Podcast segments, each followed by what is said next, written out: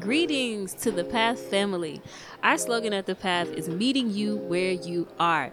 We invite you to follow, share, and check us out on social media. You may connect with us at any time, anywhere on Facebook at The Path Church or Instagram and Twitter at Join the Path.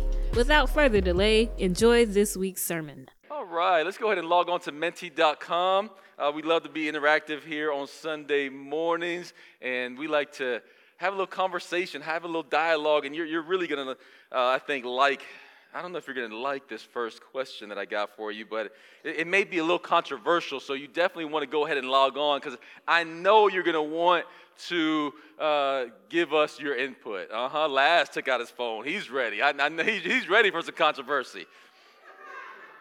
No, it has nothing to do with Coach Prime this Sunday. Nothing to do with Coach Prime. Pray, pray for our boy. Pray for our boy. All right, well, we are uh, studying out the book of Acts together. That is a series we are in everyone, every day, everywhere. And what that means for us is we're studying out the book of Acts in hopes for every one of us to maximize our impact as we partner with the Holy Spirit every day to share the gospel everywhere. And so during this series, what we're doing is we're learning about everyday disciples that God used uh, to make an eternal impact, an impact that we are still uh, feeling today. Um, and so I want to go ahead and jump into that first question. This, this comes up a lot in, in, in our church, and I just felt like it was time to just deal with it.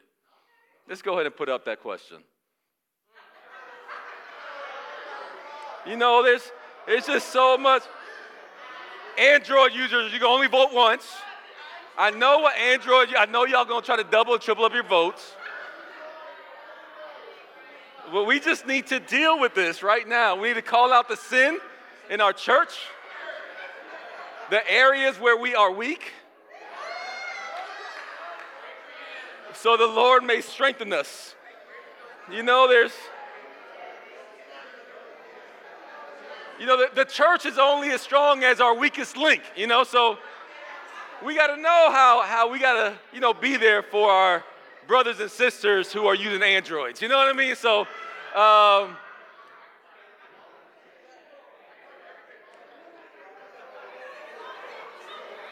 it's, it's okay, you know. To,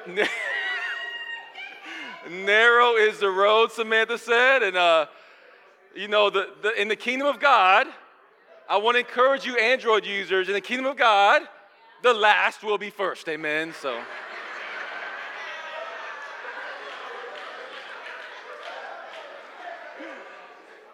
So, YouTube. Oh, hey, YouTube. We didn't say anything. Hey, YouTube. Y'all say hi to YouTube.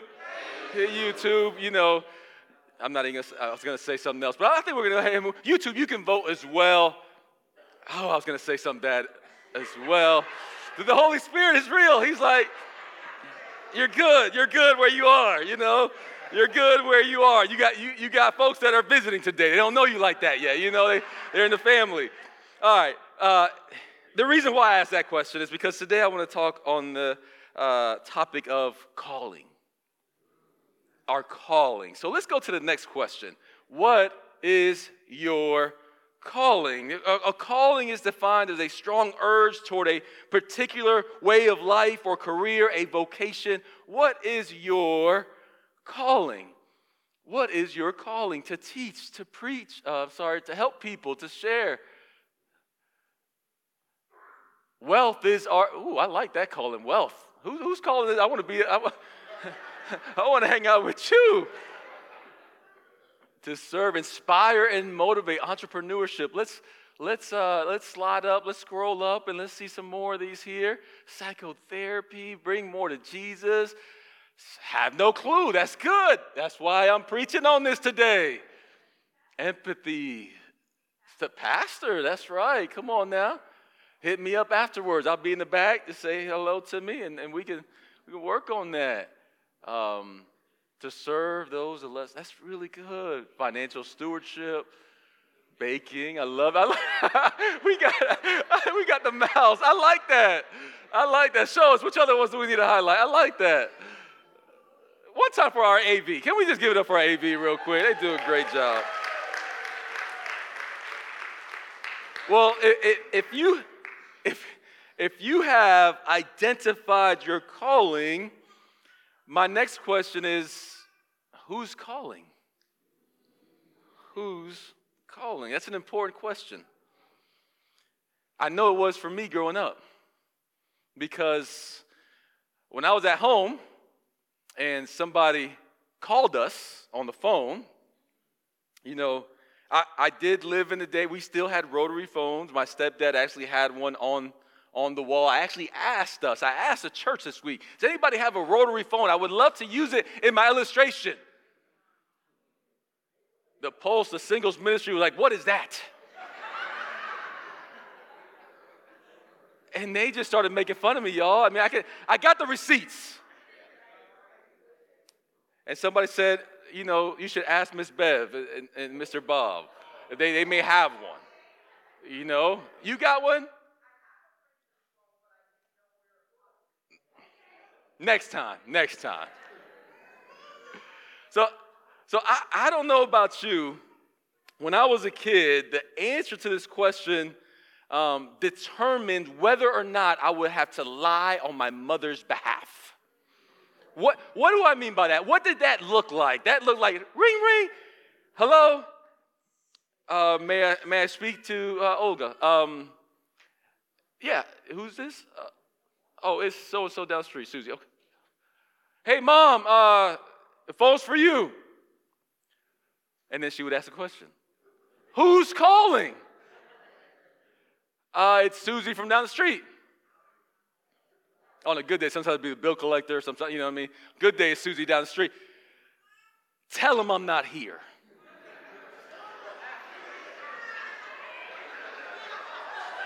So, like they just heard me call you, cover the phone. Mom, I just, I just, they know you're here. I felt bad as a kid. I just called you. Tell them I'm not here.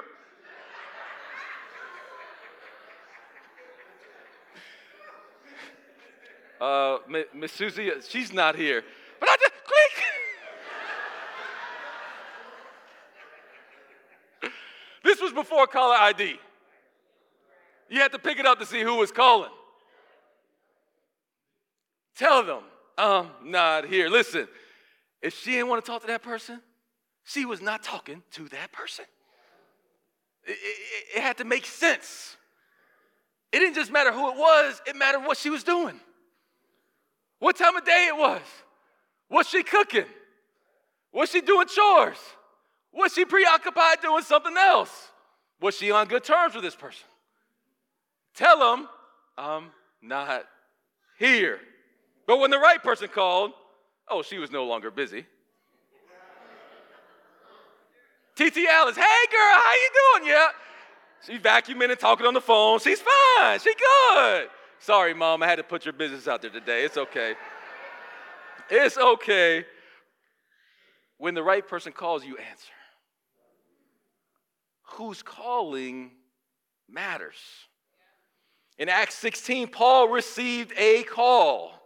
And I shared this passage in Acts 16 at our uh, men's leaders workshop that we had at the retreat. But I wanted to put a little bit of a, a different twist on it so that, uh, you know, all of us in the congregation could really um, benefit from it. So um, let's look at Acts 16. In context, this is uh, Paul's, um, one of his missionary journeys, I believe his second missionary journey. He went and had just stopped by to, to, to recruit Timothy, um, to train him up. And uh, the first thing on the list for Timothy was to get circumcised. I won't go there today, but that's a whole different lesson there for another time. Um, but after that, in Acts 16, starting in verse 6, let's read along.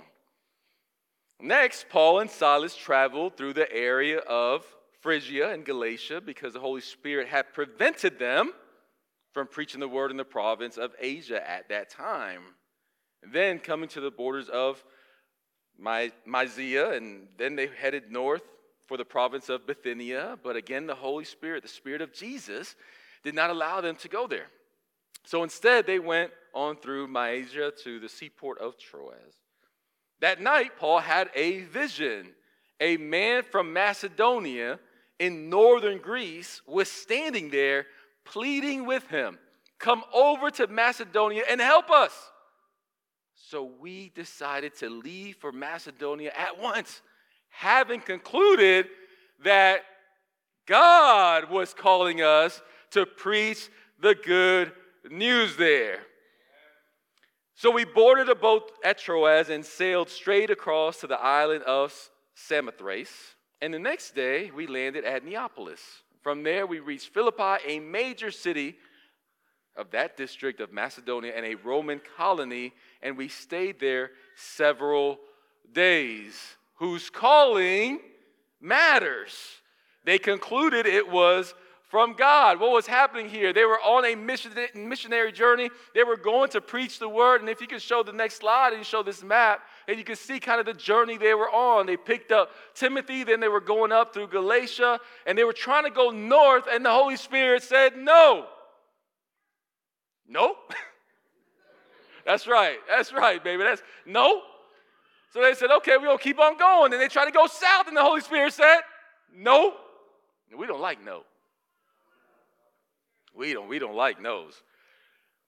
And so finally, they ended up uh, at this seaport, right? And, and they get this, this vision. He gets this vision. Paul gets this vision, and it's, it's called the Macedonian call because this, this man was calling out to them, please, plead, and please come here and help us. And they concluded that it was God who was calling. Now, I know for, you know, at, at, different times of our lives, we can be thinking about our calling, right? Most of the time, as young adults, uh, younger people, we're thinking about our calling. What's my purpose? What am I supposed to be doing with my life? What am I passionate about, right? We think about those things. Whenever we have transitions in life, we think about that. Whether it may be graduating from college, whether it may be getting married, when you have children, you, you, you go from, you move from one city to another. What's my calling now? Uh, yeah, children, you just go into a different season. Calling matters, right? Sometimes, even as we get more mature in age, we may be in a different season. We're thinking about, okay, God, what is my call? What do you want me to do now? I know what it was before, I lived that out, but what now? And so I wanted to, to talk about some keys to our calling. And the first one is this their calling came after closed doors. And like I said, we don't like no's, we do not like closed doors. We don't like, especially when we're trying to do something good for God. God, I prayed about this. I want to serve you. I'm trying to, I'm trying to do good out here. All these other folks got open doors and, and they out here living crazy. But oh, you just open up the doors for them, huh, God? But when it comes to us, I'm knocking I'm trying to open that now. Uh, it's not happening. Why, God? But you know what I've learned? I've learned that sometimes closed doors help us more with the way God is guiding us than open doors. Because when something is shut and it's done, and that, that, that it's done, it, we, the, the, the book is closed on that part of our lives, that opportunity is done, that means I can move forward. I go, okay, God, that's not what you wanted. Now, when I have three open doors, that's a little harder man, which one do I walk through, God? You know, it can be tougher. So I've come to be grateful for the closed doors in my life. And what I notice is that sometimes God is trying to see, am I really going to be humble and submissive to his plan for my life before he opens the door that he has for us? Because if we get stuck at that closed door, we never move forward. Like we're just not ready for that open door. We're not ready to really be sub. It's not about we get so caught up in what he wants us to do. You know what? God is more concerned about who we are in the process. There's a lot of different opportunities. Jesus asked people, What do you want? he gives us a lot of opportunities, but he wants to know more than anything are we going to be submissive to his will? How are we going to act? Are we going to be spoiled, rotten little kids that get mad, throw a fit because we don't get it our way? Or are we going to wrestle through that and ultimately submit to him? Closed doors can be a blessing. Closed doors can be a blessing. The cool thing about that, that leads me to my second point, their calling came on the go. And so they didn't stop there at that closed door. They were moving ahead with their already really what was their calling was to preach the word, right? They were on a mission to help people. They just didn't know where God wanted them to go. And so they were moving forward. And what happened was along the way, because of those closed doors, when God finally made it clear where they were supposed to go, they were closer to that place. There were no detours on the path because of closed doors, and they kept moving. I say that because I encounter too many people that are suffering from what I call calling paralysis. Paralyzed by our need to know our calling. What does that mean? I really don't want to go all in on something until I know that God, this is what God wants me to do. We say that. But what we really mean is, I don't really want to go in on something uh, all in until I am positive and sure that I'm going to be successful at what I do, that I'm to be good at what I do, that I'm to be able to, to, to know what I'm doing because we don't like to be in situations where we're not prepared. Oh, we don't like that. We are educated, successful, man, in, in our careers, we like being prepared. We know how to study and train for stuff. So you're talking about going out there and doing something. I, I, I don't know how to do that. Uh, do you have the Holy Spirit? You tell me unschooled, ordinary people knew what they were doing in the book of Acts? Right? The beautiful thing is God used what they did know, right? Their gifting to help accomplish their assignment. Which kind of leads me to this. See, I, I, I wasn't called to be a pastor. There's nobody, I never, I, I, I never I can say, I can, I can say that confidently. I never felt the calling to be a pastor growing up. Ever, ever. And my mom would tell me these, the, the, the you know, people that prayed over me and prophesied over me, well, this, this is gonna be a man of God. You ever had that? Yeah, you got a calling on your life. They got the wrong person. That ain't me. I wanted the world. That's what I wanted. But guess what? When I became a Christian, my calling became clear. My calling was to help people. I remember writing down a little sheet of paper. Man, right after I had gotten baptized, I, my wife makes fun of me because I, I, write things down on little scraps of paper, little post-it notes. That's how kind of I, I got to get my thoughts out sometimes, and, and they're all over the place. And, and I wrote this down and I put it up I just want to help people the way people have helped me. I knew that. That was clear. That was my calling. That was clear for me what I wanted to do. Now, one of my assignments in this season of my life is to lead a church that is helping people to help people. Amen? That's an assignment in this season. It's been a long season, but it's still in this season of my life right? That's my so I have my calling, I have my assignment. Now, my gifting helps me to accomplish my assignments. See, I want to make those things clear. Sometimes we get those things messed up. Well, I'm gifted at this, so I, am called. I, I, should be called to do something that I'm, I'm, only gifted at. No, that may not be the case all the time. Sometimes we are put in positions in, where we don't know what we're doing. You know, like I shared about the men's retreat. I've been in a lot of those positions. It's like starting a school. How do you start a school? I don't know, but I'll learn. God, if that's where you're leading us, right? And so, are we willing to be vessels for God? And are we willing to move forward even when it's, it's, it's not all clear? Maybe it's just that next step. Maybe it's just that next open door. But I know it's much easier to direct a moving object. If we are on the go, I learned I learned that I wanted to be a pastor just simply because there's an opportunity to help more people. There's an opportunity to serve uh, the Pattersons, who I love dearly. And I said, okay, I, well, I would love to.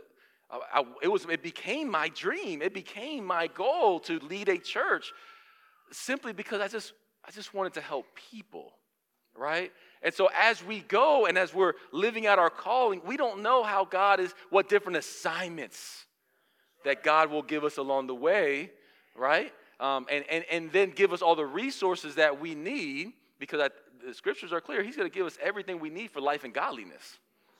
He's going to provide for us along the way if we continue to be on the go and trust the Holy Spirit. As Jesus says, I will be with you to the very end of the age as you go and make disciples, okay? The third one, keys to your calling. Lastly, their calling came from God. Whose calling actually matters. They were urgent, it says, because they concluded that it was God calling. They concluded. How did they conclude that it was God making that call? You ever feel like that? Is this God? Is this what God wants me to do? Is this what I want to do? Is this what my friends want me to do? What my, what my partner wants me to do? My spouse? I mean, is this really God calling? And then we can get stuck there. Right? How did they know? How did they know it was God making that call? Well, number one, it was in line with the Word of God and the mission of their Lord. That's clear. Going to help somebody was in line. it, eh, you know, people, everybody should be making disciples. Well, I don't have to get to evangelism. Everybody should be evangelizing. That's that's eh, well, I, I don't know if serving is my gift. It, it doesn't matter. Everybody can serve. You could do something for somebody else, right? And so, number one, we got to understand it's just in line with God and with the mission.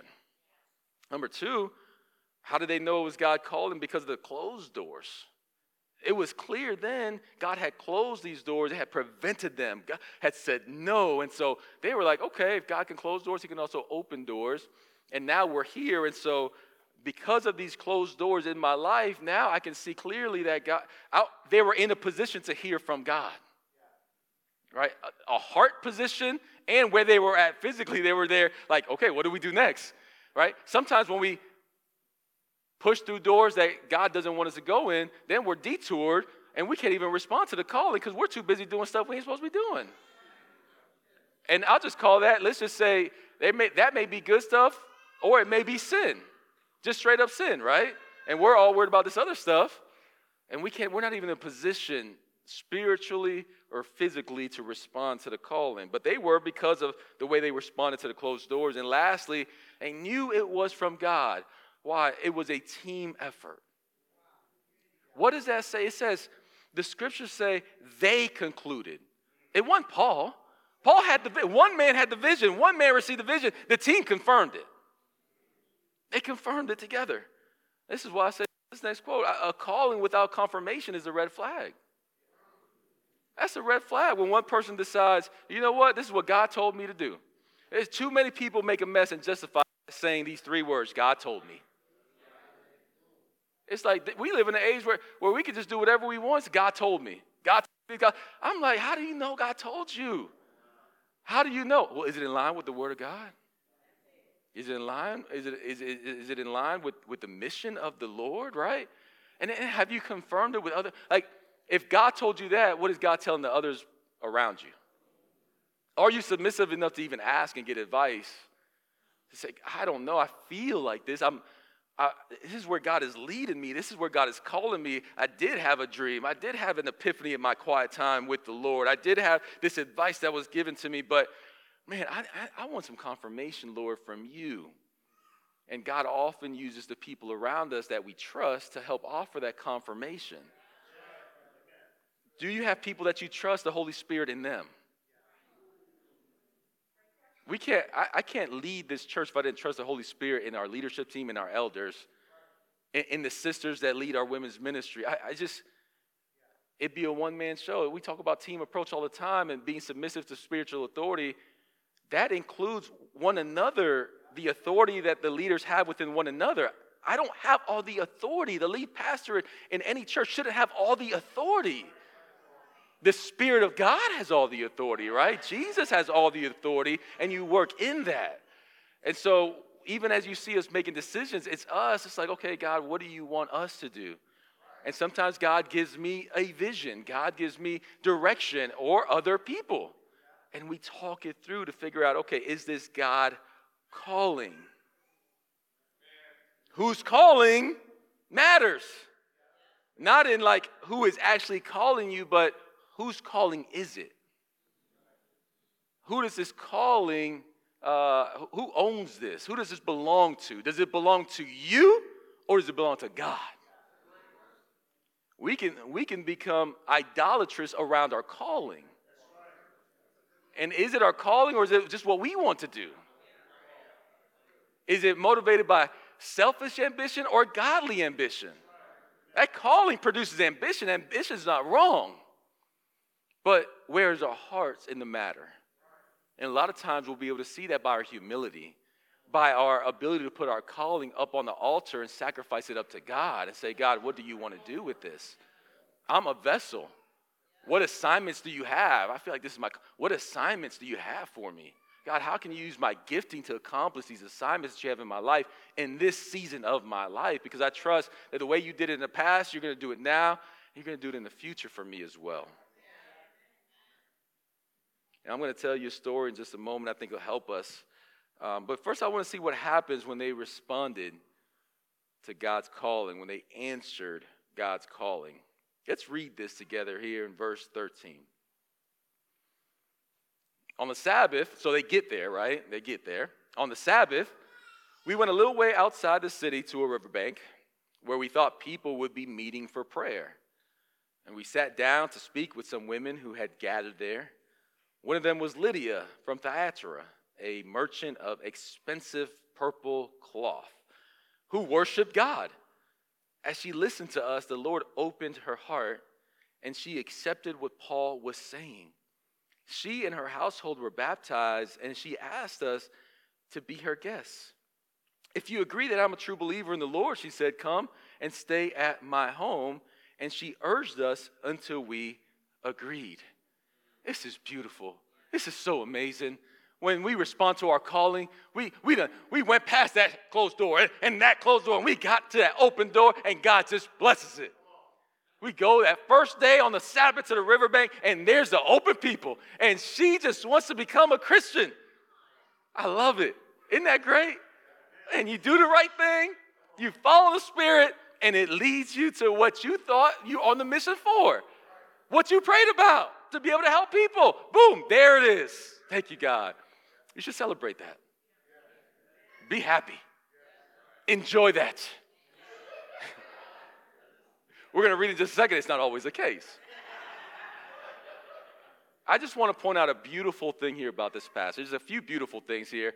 One, their relationship with women back in the in that day, right? How they went, they crossed that boundary, um, and, and they spoke to the women. They loved up on them. They shared the gospel with them. I mean, I'm so grateful uh, for the Lydias we have in this church, right? I mean, this, I mean, church was started because of that. I mean, it's just amazing, right?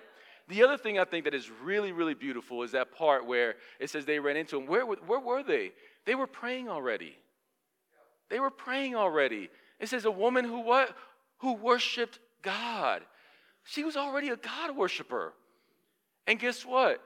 She had a lot of it on, but she didn't, she, she was missing this, this, this piece about Jesus. She had a relationship with God. And I think this is so beautiful because for some of us, we come in, maybe even to this church, right? And we're already worshiping God. We love God. And maybe sometimes there's something in the scriptures that we were missing that gets pointed out to us. And the question is, well, how are we going to respond to that part as well? And then the challenge is going to be are we going to get prideful about their be insecure about our relationship with God? Or are we just going to obey that as well? Because she was already on a journey. She was already on a journey. God just brought Paul and Silas and that group along, along to that riverbank at that day because there was something else she needed to learn. And what she needed to learn was about Jesus, and she needed to go ahead and get baptized for the forgiveness of her sin.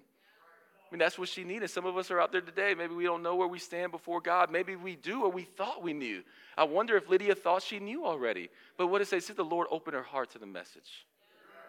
Will you allow the Lord to open the heart to his message? And it's just the word of God. If somebody tells you stuff that's not in the Bible, please don't do that. but if it's in the Bible and you're having a hard time opening up your heart to it, maybe you'll just pray this week. God, just open my heart to this. Let's keep reading here. They didn't stop here. Um, I think it's because they this calling, this vision they had was from a man. And so they said, okay, well, we got to keep going. We got to find out who this person is, right? And so the mission's not over. We, can, we can't leave yet. Because we know they stayed there for a while and then they left, right? So verse 16, one day we were going down to the place of prayer. We met a slave girl who had a spirit that enabled her to tell the future. She earned a lot of money for her masters by telling fortunes. She followed Paul and the rest of us, shouting, These men are servants of the Most High God, and they have come to tell you how to be saved. They tried to run the play again. Let's go back to the place of prayer. It worked last time. Let's keep doing it. But this time they meet another woman, a slave girl, demon possessed. But she's telling them, she's telling people, These are, this is who you should follow. Like, listen to them. You know, I, you ever had that happen to you? People that ain't right with God, but they're sending people your way. You know what I mean? That happens on campus all the time. There's students, they, they're not Christians. Hey, they'll help you though. Go to one of those people. I love that. Verse 18, this went on day after day until Paul got so exasperated that he turned and said to the demon within her, I command you in the name of Jesus Christ to come out of her. And instantly it left her. So they help another person. Now she is free from the demons. Still another woman, but the vision was for a man. So who, who is this Who's this man? Verse 19 Her master's hopes of wealth were now shattered. So they grabbed Paul and Silas and dragged them before the authorities at the marketplace. The whole city is in an uproar because of these Jews. They shouted to the city officials. They are teaching customs that are illegal for us Romans to practice. A mob quickly formed against Paul and Silas, and the city officials ordered them stripped and beaten with wooden rods. They were severely beaten and then they were thrown into prison. Don't miss that. Stripped, beaten, severely beaten, and then thrown into prison. The jailer was ordered to make sure they didn't escape, so the jailer put them into the inner dungeon, the inner dungeon, and clamped their feet in the stocks. Around midnight, Paul and Silas were praying and singing hymns to God. Mm, some of us don't even sing at church. I doubt you'll be singing in jail. If you can't sing here, we got to get our weight up, y'all. Spiritual weight. I'm talking, we got to hit the weight room, spiritual weight room. I mean, come on. And the other prisoners were listening. Suddenly, there was a massive earthquake, and the prison was shaken to its foundations. All the doors immediately flew open, and the chains of every prisoner fell off. The jailer woke up to see the prison doors wide open. He assumed the prisoners had escaped, so he drew his sword to kill himself. But Paul shouted to him, Stop! Don't kill yourself. We are all here. The jailer called for lights and ran to the dungeon and fell down trembling before Paul and Silas. Then he brought them out and asked, Sirs, what must I do to be saved? They replied, Believe in the Lord Jesus and you will be saved, along with everyone in your household. And they shared the word of the Lord with him and with all who lived in his household. Even at that hour of the night, the jailer cared for them, washed their wounds. Then he and everyone in his household were immediately baptized in the middle of the night. He brought them into his house and set a meal before them, and he and his entire household rejoiced because they all believed in God. They found their guy. They found who they were being called to help. Now, we love the part where it was easy to go to Riverbank, find Lydia. But what about when our calling leads us to being beaten, stripped, and thrown into prison? Do we question our calling then?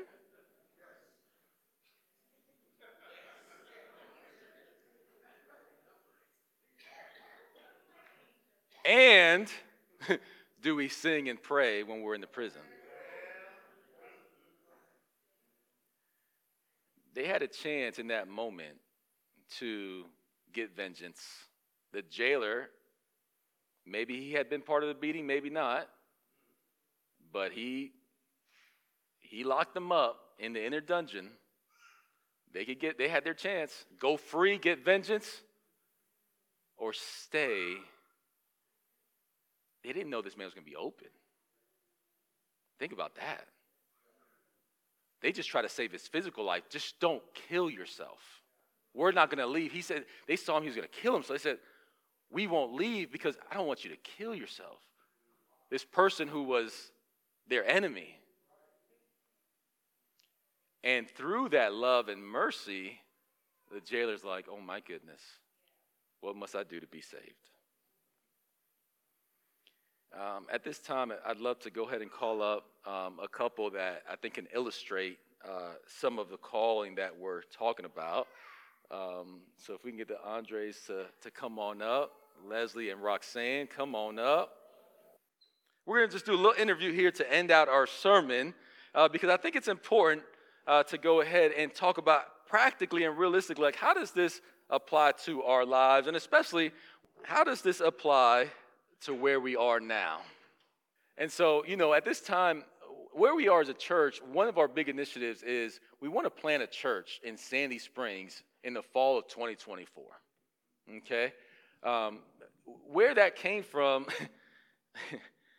that's a story in of itself.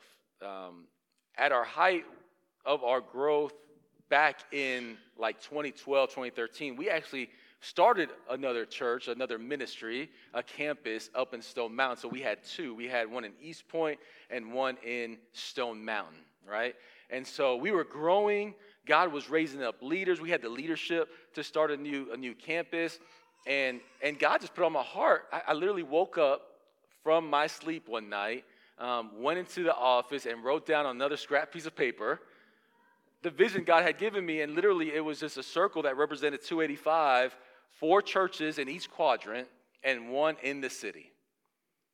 And I just held on to that and I said, man, this is, this is what God is calling us to do. And so, talk it through with the other leaders, and we were moving forward to start more churches in that time. And then we had church conflict in 2015. And so we were going through a lot of growing growing pains like we talked about last time. Um, but we were, we were honestly at a similar place where we are now, I mean, just experiencing growth and excitement, good times, right? And just moving with the Spirit. And then that happened. And I was like, wait, God, I thought you had given me this vision. Like, I thought this was supposed to happen. And then after that, I was like, okay, well, let's regroup, let's grow, let's, let's kind of get ready to, to learn what we have to learn and relaunch again. The Spirit was with us, helped us to survive and then start thriving again. And then in, uh, in uh, we went, my wife and I went to a church planting assessment because we started looking at, okay, what organizations are there that will help us plant a church so we don't have to do it all by ourselves, right? And so we went, and we're, so we're still thinking about this dream, right? This vision that God has put on our hearts. Um, and we get back from that church planting workshop assessment, and our dear brother Kavi passes away that weekend. A tragic accident. And it's like, Everything I learned just went out the window. There was nothing about me thinking about starting a church at that point. And yet we were in the process of relaunching the path in 2018. I don't even know how we got through that to relaunch. We had consultants in and we talked about what the vision of the church was going to be. And then honestly, this vision that we had, we had talked about a lot of stuff. We got input from the members. Once again, I wake up in the middle of the night and it was as clear as day to create churches that mobilize the next generation. Wrote it down, a little scrap piece of paper, go back to the board, go back to the leadership team. They confirm it like this is who we want to be and, and what we want to, to accomplish. Now, here's the thing. Somewhere along the road, like along that line, I remember taking that little piece of paper with the circle on it and the four church, five churches, and I ripped that thing up. Why? Because it felt like I was, this wasn't how I thought this was going to end up. And so we go into 2018, 2019, and 2020. So I had given up on that, really. I'm like, God, I, we could just have one church, really. I don't, God, I'm fine. I surrendered. Give it to you, Lord. And then the pandemic hits. And it's just like one thing after another, but in it we thrive, we grow, we get a building, we get the hub. We knew we needed that along that line, we didn't know if where, where, we were going to have church because we were meeting at a school. The principal changed. We're like, we should get a building. I'm tired of being homeless. Like, we don't want to be nomads anymore. And yet, this came along. And so now we're like, okay, now we have this hub, and now God is raising up leaders. We're growing again. God has given us an opportunity, right? We don't know. We eh, there was a point we didn't know where we were going to plant. We don't know. We just know that maybe this is where God is calling us again.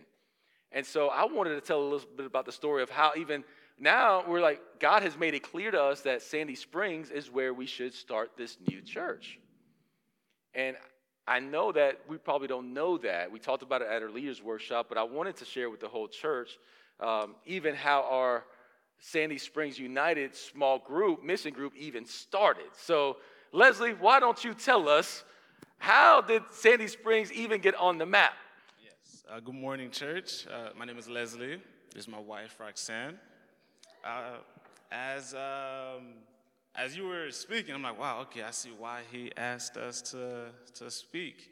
But um, uh, and so I mean, how how it started in 2021. 2021, yeah, 2021. I moved here from Jacksonville, Florida, and uh, once I got here, I think I just had questions in terms of how, like, where do I, like, what groups do I join? How do I get connected uh, with the guys that was here? So I just asked around, um, and then from there, I, got, I talked to Julius, I talked to Jazz, and everybody was in different different mission groups then.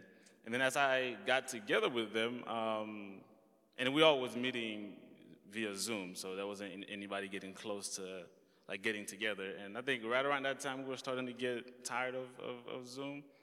Um, and then I started to realize the theme that we all lived near each other. Like I would get with, get with Julius, and he was 10 minutes away from me. Um, I was with uh, with Jordan. Jordan was two minutes away from me.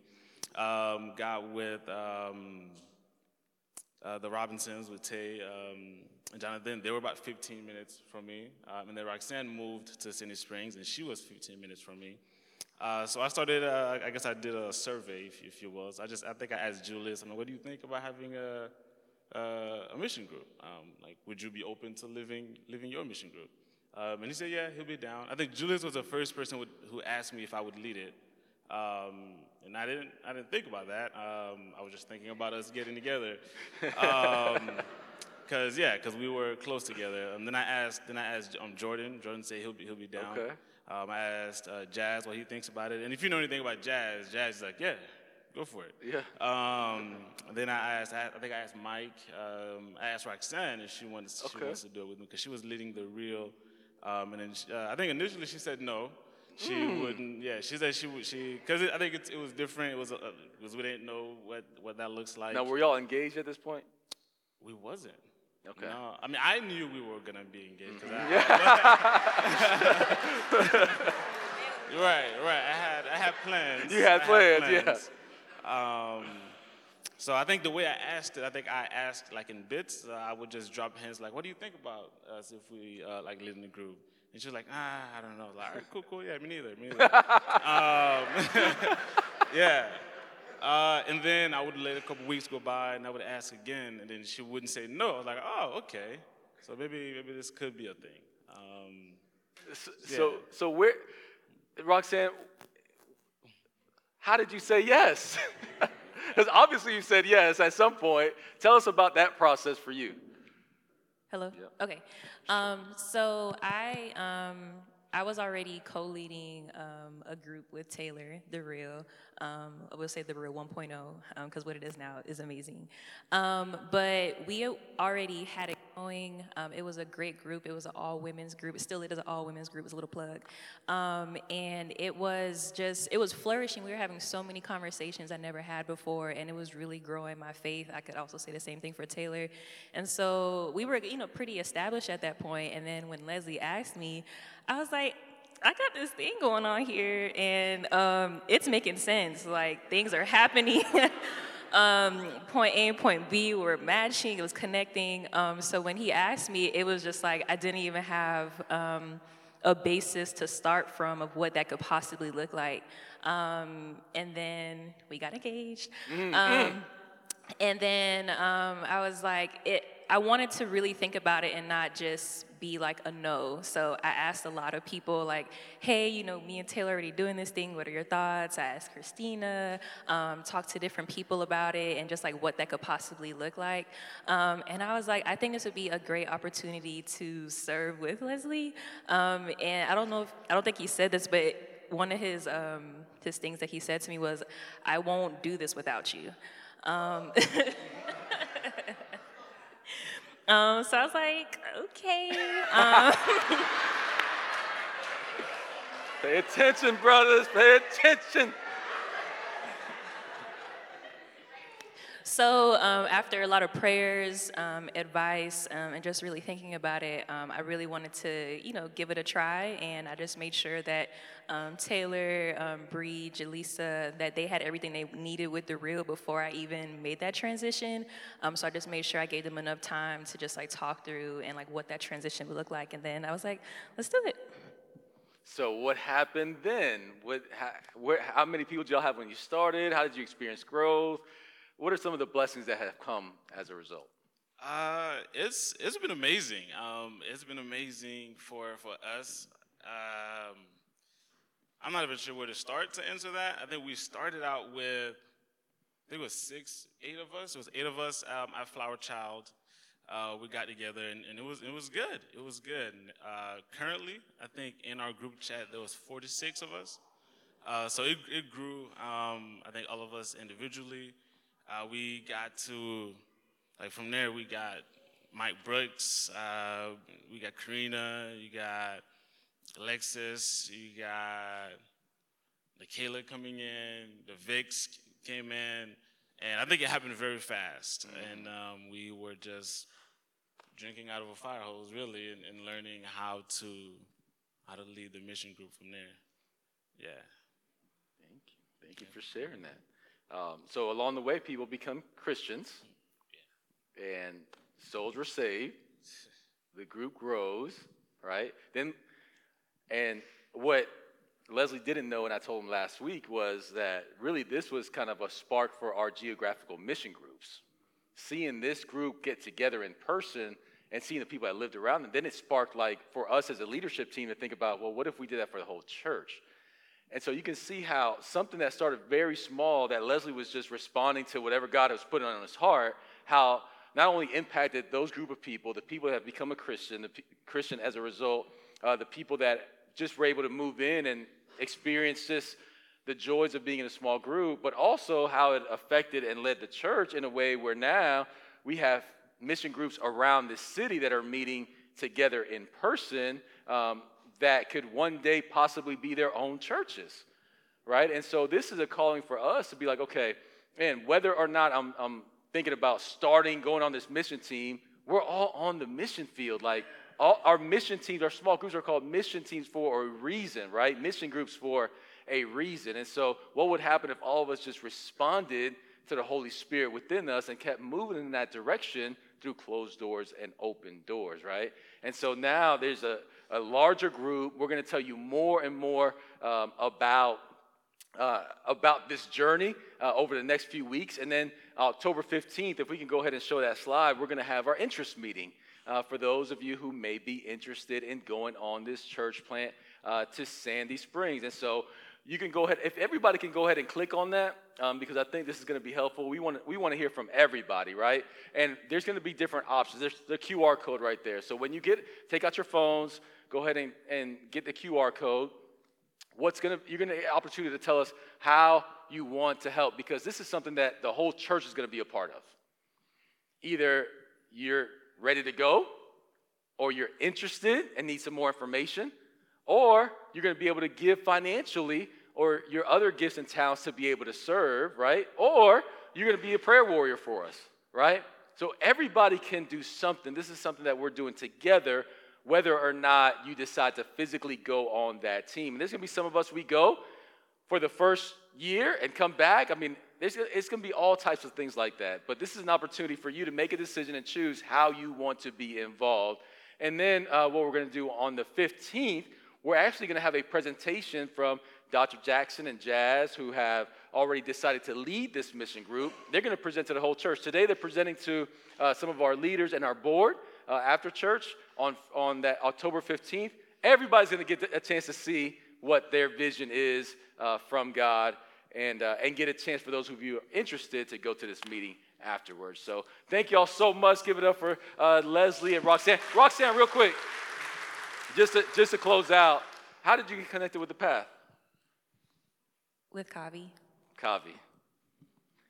So think about that for a second. Our brother Kavi that passed away, I came back from a church plant assessment. He dies. I'm not thinking about that anymore. His legacy is helping to start this next church plant. Let's go ahead and pray for our communion. At this time, let's go ahead and pray for our communion.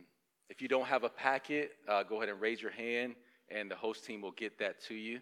Um, let's go ahead and pray. God, thank you so much for your ways that are not our ways. Thank you for your calling. Help us to answer that call.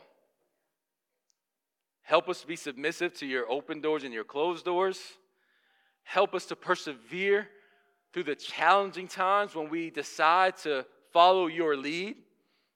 Um, God, because we know if we practice resilience in our calling, that we'll be able to experience you in such an amazing way. I mean, as we remember Jesus and this, this cracker that represents the body that was crushed for our sins, the juice represents the blood that was shed for our sins. I mean, as we remember your son, we're reminded that he answered the call and it led him to die but it also led to his resurrection. And it leads us now to be able to celebrate that death, burial, and resurrection today, every Sunday, and really every day as disciples. God, thank you for Leslie and Roxanne. Thank you for the example they've set. Thank you for the impact they've made. Just as everyday disciples being um, submissive to your Holy Spirit. Thank you for the ways they work together, God. Thank you for their marriage. Bless them, Father God. Thank you. Um, I pray that others will follow their example, Lord. And I pray for this church plant, God, that you will continue to guide us and lead us through the good times, the hard times, the open doors, and the closed doors. Uh, but continue uh, to show us the way. In Jesus' name we pray. Amen. Thanks for listening to this week's sermon. New sermons are uploaded each Monday morning. Simply search The Path Church Atlanta in iTunes, Spotify, or your favorite podcasting service.